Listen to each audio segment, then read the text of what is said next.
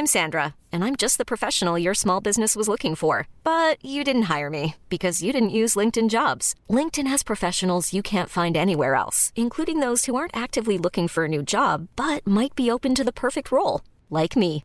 In a given month, over 70% of LinkedIn users don't visit other leading job sites. So if you're not looking on LinkedIn, you'll miss out on great candidates like Sandra. Start hiring professionals like a professional. Post your free job on linkedin.com/achieve today.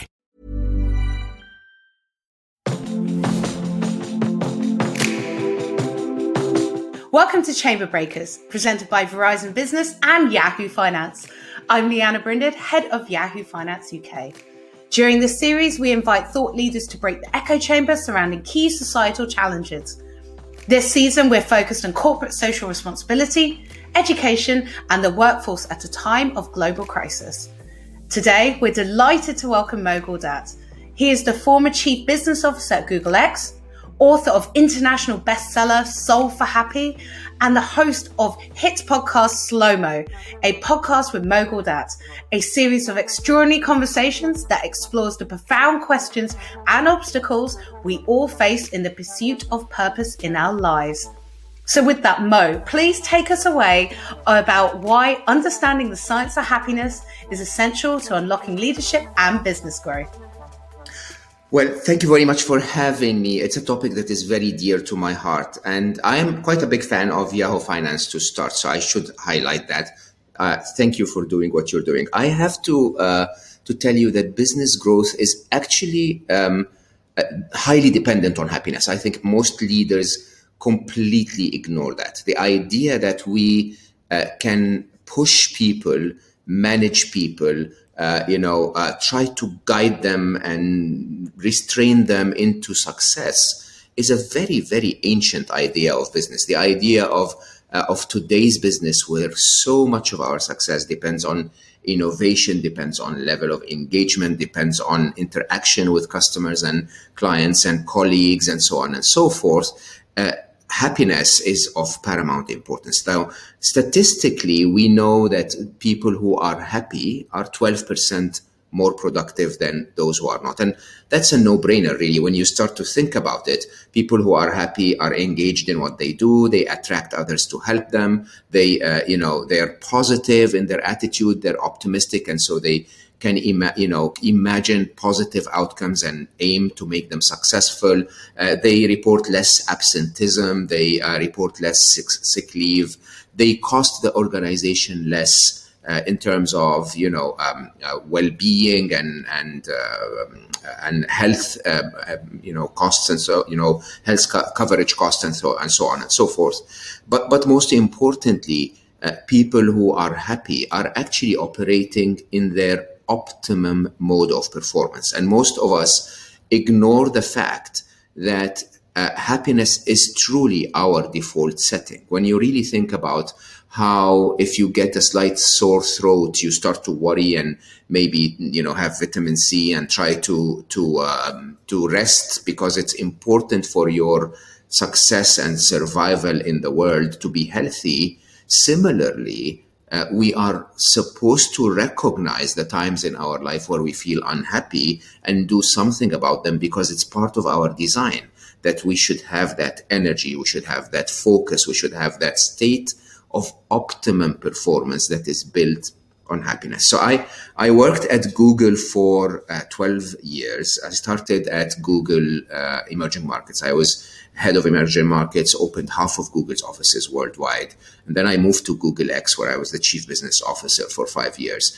And if you ask me, you know, what one of your biggest reasons for success, it wasn't that I was the clever one. As a matter of fact, I was probably the dumbest in the entire team that I worked with.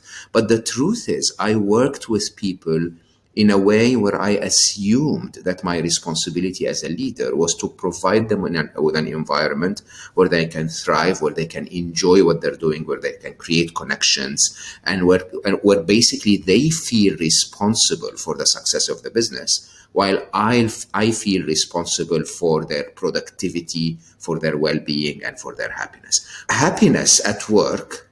Hmm, in my view, is the ultimate leadership quality. from a leadership quality point of view, you have to make sure as a leader that your people want to do things for you. They want to work for you. It's not that they're doing what you're doing and turning their backs and looking for another job because they're so annoyed in their job. Now, from a cost point of view, the biggest costs we have is to actually find talented people. So I'll close my introduction by telling you that if I was ever successful at Google, is because Google was successful in hiring the most talented people. And my place at Google was one of the happiest places where they could come. So I had the luxury of working with the smartest of the smartest people out there and literally having them work with me for the entire 12 years. Some of them stayed with me for the entire you know time I spent at Google. And when you really build those deep relationships, that's when you can build a sustainable, successful, and by the way, incredibly enjoyable uh, career path, performance, and success for your company and success for yourself. That's amazing. And thank you so much for that. It has been really fantastic that in leadership circles in business, it has been recognized a lot more that happiness um, is at the core of obviously business success, but also just seeing it's a need to have, not a nice to have. But happiness in itself, like you're saying, it's actually, it sounds a lot more complex. And so when we apply the science to happiness, when it is so amorphous and subjective, is there really a science? Please tell us, please tell us. When you talk about it from a scientific point of view, happiness is so predictable that it actually follows an equation. At the very simplest level, happiness is equal to or greater than the difference between the events of your life and your expectations of how life should be. Okay? Every moment in your life you've ever felt happy was a moment where life didn't give you anything in specific. Huh? Life could give you rain and that would make you unhappy because you want a suntan. And it could give you rain and you would be happy because you want to water your plants right? It's that comparison between the event and how you want life to be that makes you happy or unhappy. Okay. And that comparison at work hmm, is something we get wrong all the time. So again, at work, happiness at work is that the events of work meet my expectation of work. You, you, you know, sometimes we forget to set expectations with our teams we tell them, hey, by the way, go and do well. And at the end of the quarter, we will evaluate your performance. Versus actually what we did really well at Google was to tell them, here are your OKRs, very, very specific at the beginning of every quarter, very specific review at the end of every quarter, open, uh, uh, you know, agreed, and at the at the end of it, people would say, "Oh yeah, okay, expectations were set, events happened, sometimes met, sometimes missed, and everything becomes clear." And I can go for hours. But the, but the idea here is very straightforward. It's events minus expectations. Hmm?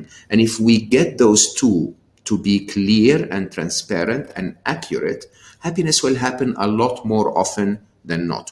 Well, that's an incredible, like I suppose, incisive point because when we think about as individuals, when we all work, whatever industry, whatever company, um, we may all have different expectations of what we want, but at the core of it, we all kind of want the same thing, but it's how we set that. And obviously, as individuals, our expectations are influenced by our leaders, by our management, the people in authority that even if we, you know, think it's as an individual, that does get influence.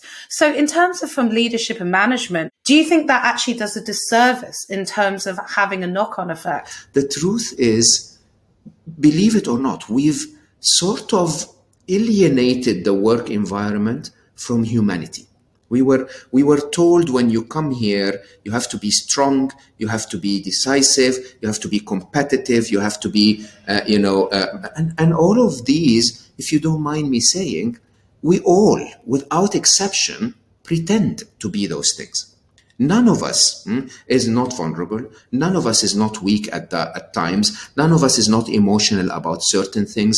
We are all humans. We have emotions. We have intuitions. We have, uh, you know, uh, uh insecurities sometimes. We have, um, uh, you know, empathies that are important to include in the business environment and so on. When people are allowed to live as they are, hmm, as they truly are, that's when happiness really, really emerges. If we're not able as leaders to create that environment, then what are we scared of? Seriously, huh? Why are we scared when people share their emotions? Why are we scared when people say something needs to change? Maybe because we are insecure. Okay? And when you start to think about it this way, you realize hmm, that the best way for a human to perform at work is to bring their whole human self to work with all of its upsides and all of its downsides. Hmm? And we, we, we as leaders, we need to expect that no human is perfect. And so we can couple together teams where the downside of one is the upside of another. Okay. And we can get them together to become amazing work groups. Now, this is very different than pushing people to pretend to be not what they really are. Yeah, absolutely. And I completely agree. I mean, like, being able to bring your authentic self to work is a key to happiness. Totally. And also business productivity, as you demonstrated. So, with that in mind, where some leaders who are, to be honest, still struggling, especially when it's a fully now at the moment digitized world where it is all on camera, whether it is all on a conference call, things like that, being able to give room mm. for those to thrive that may not be the same as them. What would you say are the key kind of steps that those leaders who are a bit afraid or those managers who can't still grasp that actually work on in order to provide that environment and platform for those people to thrive, be happier, and therefore help business? This surely, what we're going through is definitely one of the biggest leadership challenges uh, that happened in my lifetime to be able to lead uh, a team that's going through hardship because there is difficulty in being isolated, but at the same time, a team that is not always within the vicinity. If you if you if you want, you can't you can't manage by walking the corridors anymore. It is, however, the ultimate moment in the history of humanity for empathy. And this truly, truly is the key to the current times. And the truth is, everyone feels anxiety, everyone feels lonely, everyone feels helpless sometimes, everyone feels the monotonous movement of the hamster wheel, if you want. You wake up, you get out of bed, you get in front of a screen, and then you get back to bed. And it's actually quite difficult, but it is the golden age of empathy. And so the key is can you turn empathy to compassion? Can you turn that feeling of, I feel it, then they must feel it too, into, but what can I do about it? What would I want done to me when I feel lonely? I would want someone to text me and say, hey, all good. It's all about that outward movement that is driven by your empathy that this is difficult for everyone. That's number one. Number two is that the, is the ultimate leaders are able to disappear because their teams work really well together. Okay. And the idea here is an, a, a good leader understand which are the connectors in his team.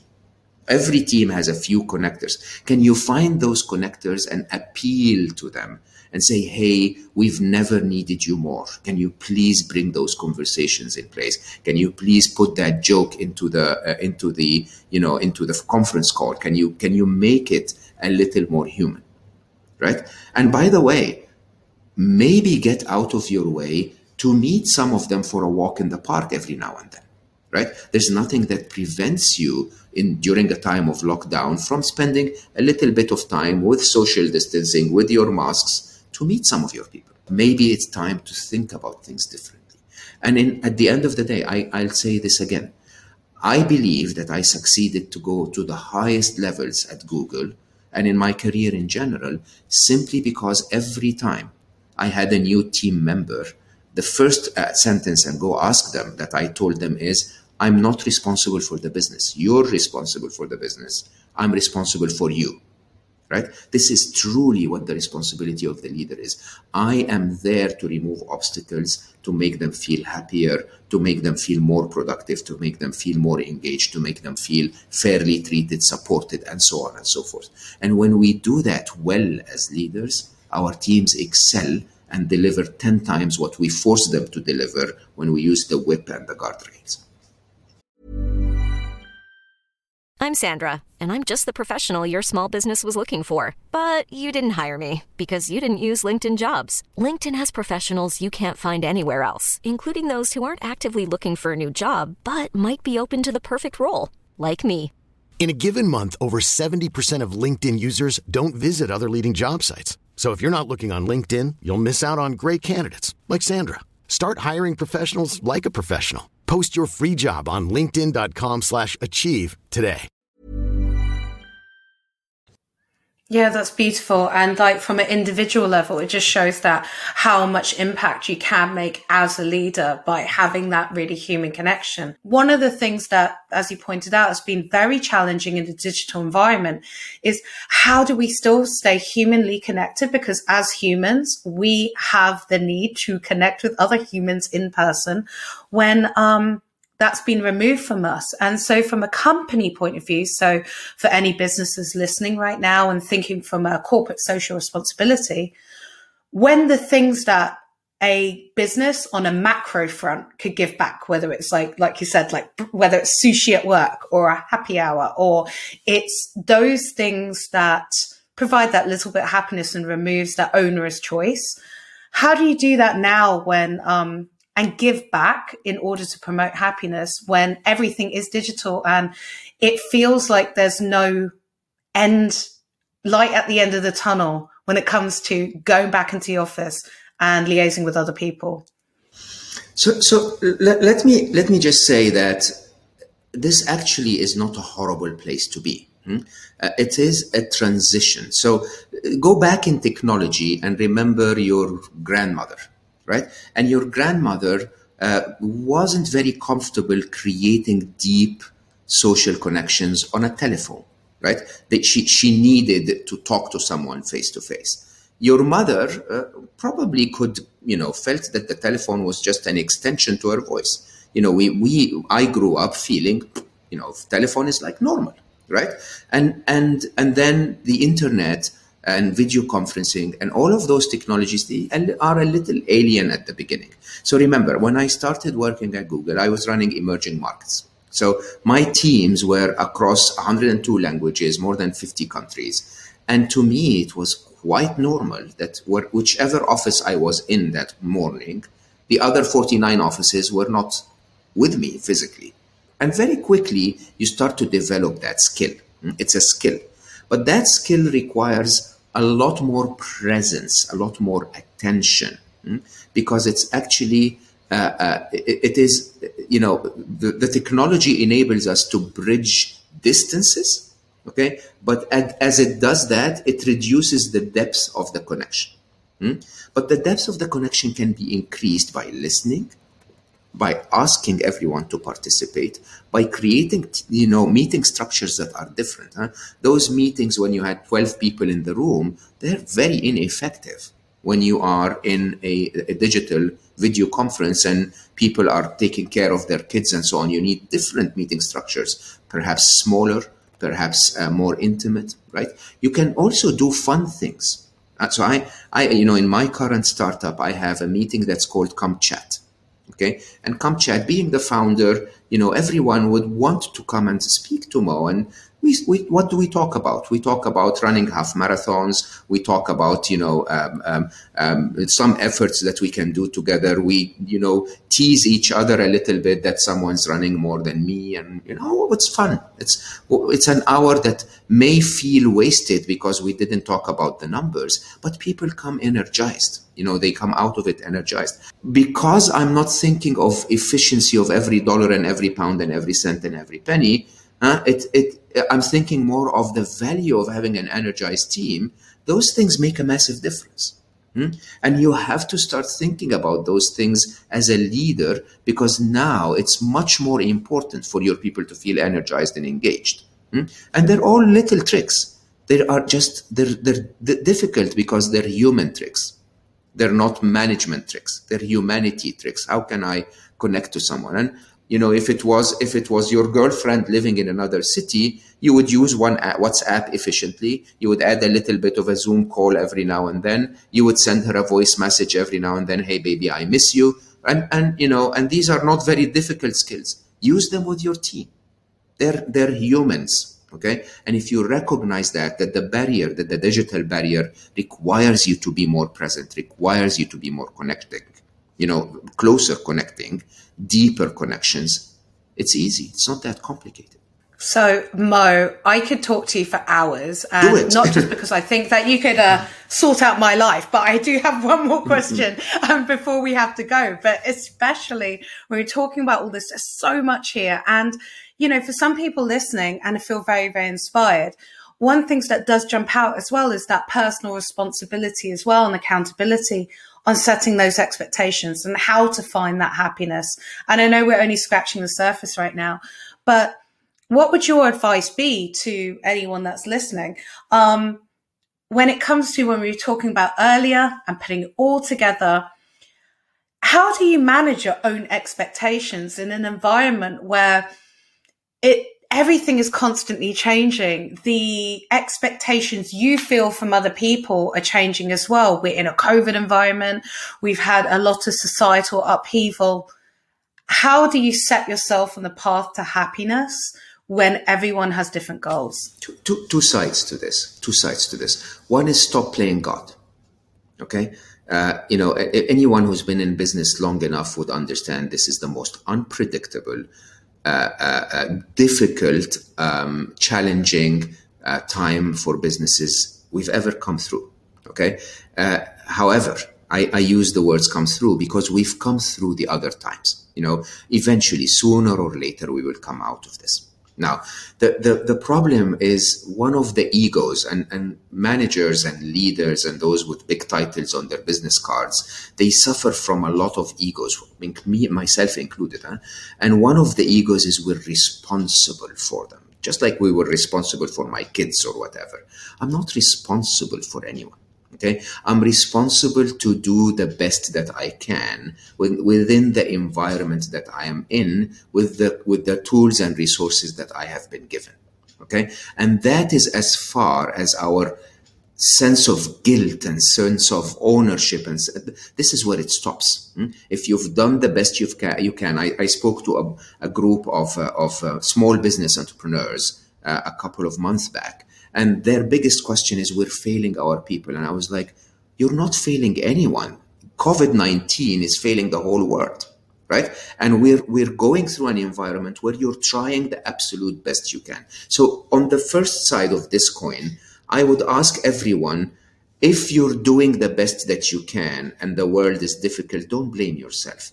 Okay. Your responsibility is to do the best that you can within this current environment. That's number one.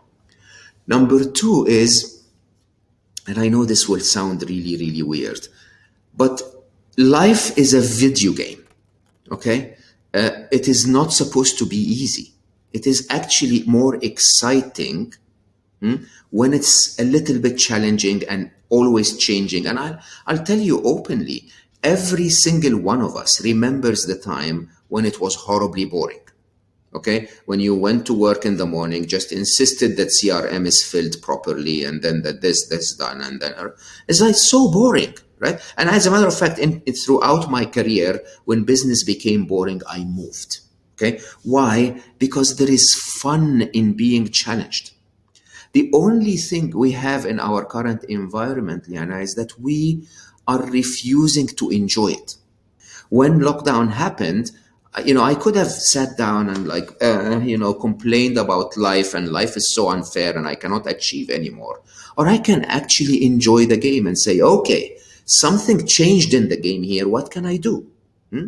And what could I do? I be, now that I'm not traveling as much, I started my podcast. It's you know it really helped thousands and thousands of people, many more that I could could have reached in public speaking. I you know I it's in the top ten percent worldwide. I'm enjoying massively enjoyable conversations with amazing people, hmm? and I'm having the time of my life right? And achieving more spread of my message of happiness than I could have before COVID 19. Now, that doesn't mean that COVID 19 is a wonderful thing, but that means that every challenge comes with opportunities. And true gamers, true gamers, when the game becomes tough, they don't put the controller down and go like, ah, I don't like this anymore. True gamers, when the game becomes tough, what do they do? They engage more. They engage more. They they they they play more. They try more. Mm? They loosen up more. They take risks more. Okay, and that, believe it or not, is just a question of mindset.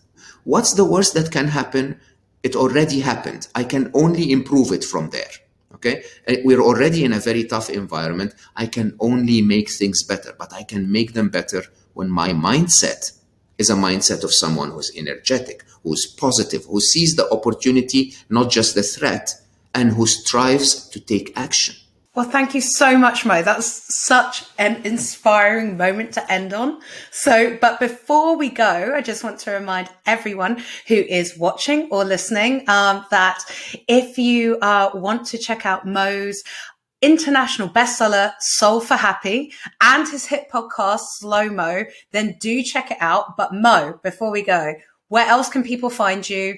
whether they want you as a life coach or whether to just hit you up or with questions, anything. I know that I want to tap you up later. So just let us know where we can follow you.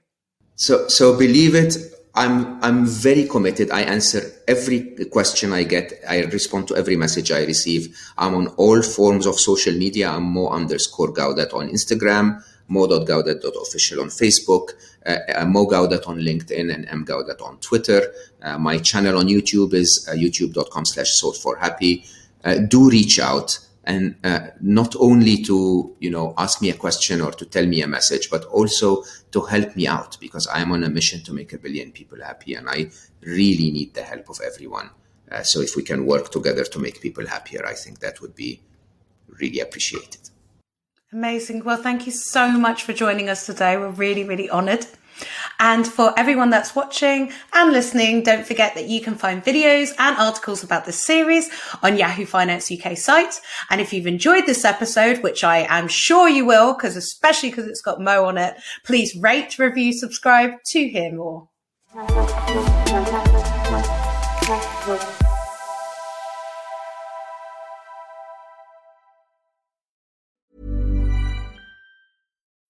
When you need mealtime inspiration, it's worth shopping Kroger, where you'll find over 30,000 mouthwatering choices that excite your inner foodie. And no matter what tasty choice you make, you'll enjoy our everyday low prices, plus extra ways to save, like digital coupons worth over $600 each week. You can also save up to $1 off per gallon at the pump with fuel points. More savings and more inspiring flavors make shopping Kroger worth it every time. Kroger, fresh for everyone. Fuel restrictions apply.